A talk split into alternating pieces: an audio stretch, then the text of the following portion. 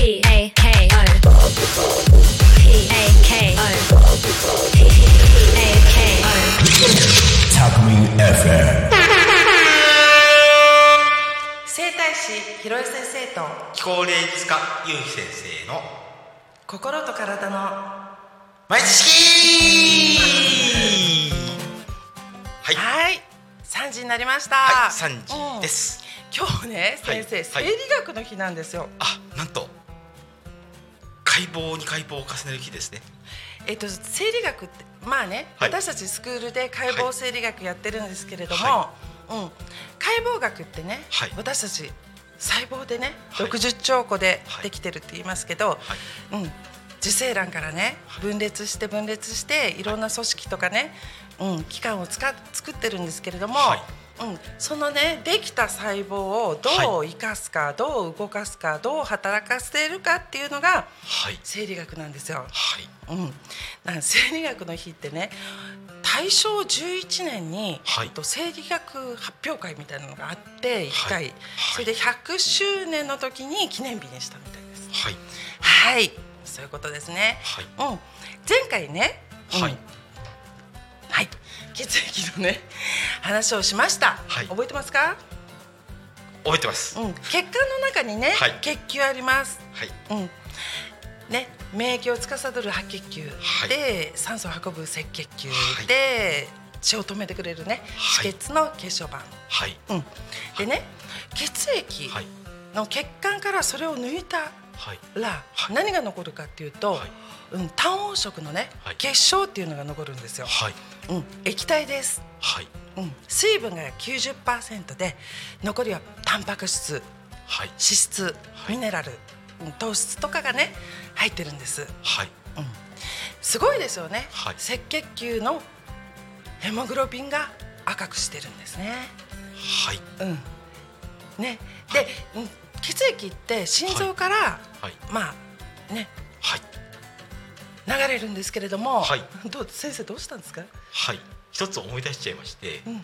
その子供の頃見た映画で、うん。白血球が巨大化して人間の体が飛び出て人間を襲うっていう意味不明だけど怖いホラー映画を見ましてその小学生だからなぜか感動した思い思い出があってあの映画何だったろうって。いうね、確かに免疫司るのでリンパ球とかね、うん、単球とか、はい。そう好中球とか、はい。そういった、うん、菌とか、はウイルスとかと戦う、はい。そういったはい。物質が入ってるので、はい。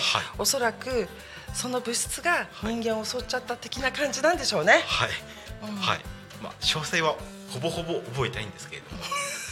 衝撃的だったんですね、はい。おそらくね。なんか結構怖かったですそうなんだ。なんか宇宙船みたいな宇宙船じゃなかったなんかあ人間の体の中に入るんだ。人間が小型化して。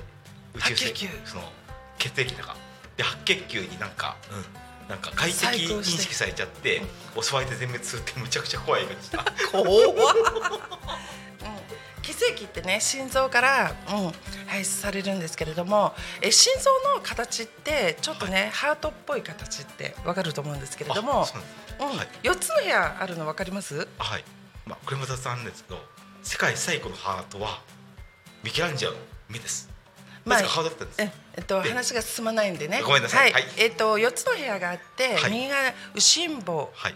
右上ねで右心室、はい。で左心房左心室って、はい。その左心室から全身に、はい。ね、栄養と酸素があいある、はい。血液が全身に行き届いてではい。毛細血管で心臓筋肉なんでポンプのようにこう血圧でバッとはい。排出します、はい。そして必要な細胞のところに届けます、はい。そして吸います、はい。で吸った時に二酸化炭素と、うんはい。老廃物をね、はい。うん、中に入ってはい。で静脈の中に入って、はい。また心臓に戻るわけなんですけれども、うん、どこに戻るかっていうと右心房に戻って、で右心室で。はい。で右心室から肺に行くんですね。ではい。ガス交換行われてまた右心房に入って、はい。これ 1, うん、1分間に5リットルもね、排出するんですよ。はい。うん、でねちょっとここでね、はい。うん、結晶の話すると、はい。うん全身の目毛細血管まで行き届いた血液っていうのが、はい。ね、うん、また吸って結晶が戻るんですけれども、はい。その戻れなかったね結晶っていうのもはい。あるわけなんですよ。はい。はい。それはどこに行くかというと、はリンパ管に入るんですよ。うん、静脈にちょっとほぼほぼ並行して走ってるリンパ管、でリンパ液として、うん、各リンパ節ね、はい。うん、そこでろ過して病気の病原菌があったらい。そこで戦ってっていうことで最終的には、はい。うんうん、と静脈に戻るわけなんですよ。はい。うん。ね、でこの血液の流れっていうのがものすごいやっぱりね要なんですよね。健康でいるために。はい。うん、血液ドロドロとかねはい。サラサラとか。前回はね血液不足の話しましたけれども、はうん、血液はねやっぱりサラサラしてた方がいいですよね。はい。うん、でこれをねサラサラしてくれるのがやっぱり結晶の中のはい。タンパク質なんですね。うん血液の中の濃度を調整してくれるのがタンパク質。先生、タンパク質ってはい。すごい大事なんですよ、はい。うん、体の細胞にはほぼほぼタンパク質が補佐してくれて、はい。い、ろんな動きができるんですね、うん、そもそも栄素栄養素じゃないですか、はい。うん。はい。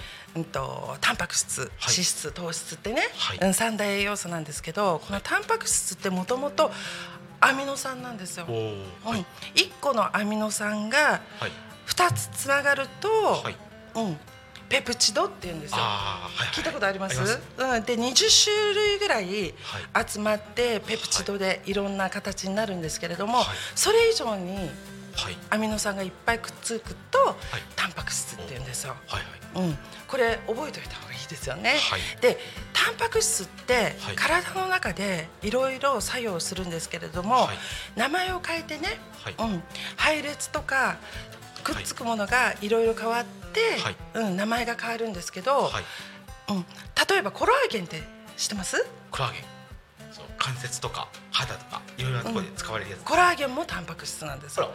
で爪とかね、はい。うん、髪の毛っていうのはケラチンっていうタンパク質でできてるんですね。はい。うん、よくね血液検査すると一番上に総タンパク質ってありますよね、あはい。あれってタンパク質の量で、はい。うん、ほぼほぼ人間は、ねはい。60%水分って言いますけれども、はい。うん、タンパク質の占める割合ってものすごく多いんですね。はい。そうなんですよ。はい。うん、ね、うん、でね、血液をこう流れを良くするのに、はい。うんドロドロしてるのも中和剤としてね、はい。うん。アルブミンっていうのがね浸透圧ってあるんですけれども、はい。うん、薄めてくれてねはい。血液の流れ良くしてくれるんですけれども、はい。ちょっとねここではい。ツボを紹介しようかなとか思うんですけど、はい。爪のね、はいうんうんと小指見てください、赤かったり白かったりって爪の脇してません、ああここだけ白いんですね。うん、指がこうやってそう白いとやっぱり血液量が足りないんですよ。はい。うん、ちょっと貧血状態かなと思うのと、はい。赤いと赤いでねちょっと血圧が高いかなとも見て取れるんですね、はい。でここね爪の内側の脇、うん、少々っていう名前なんですね、はい。で心臓の経絡神経のはい。一番最初なんですよ、はい。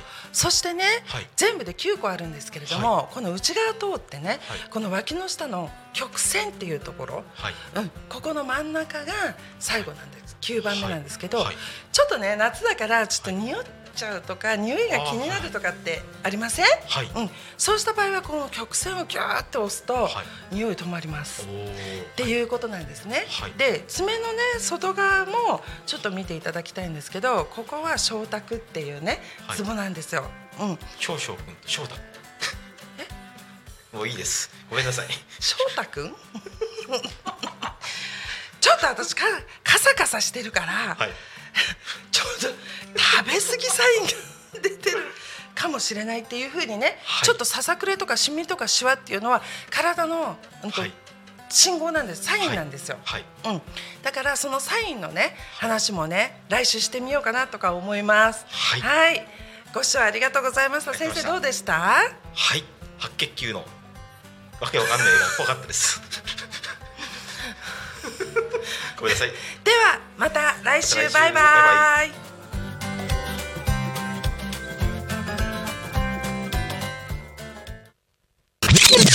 Alchemy FM.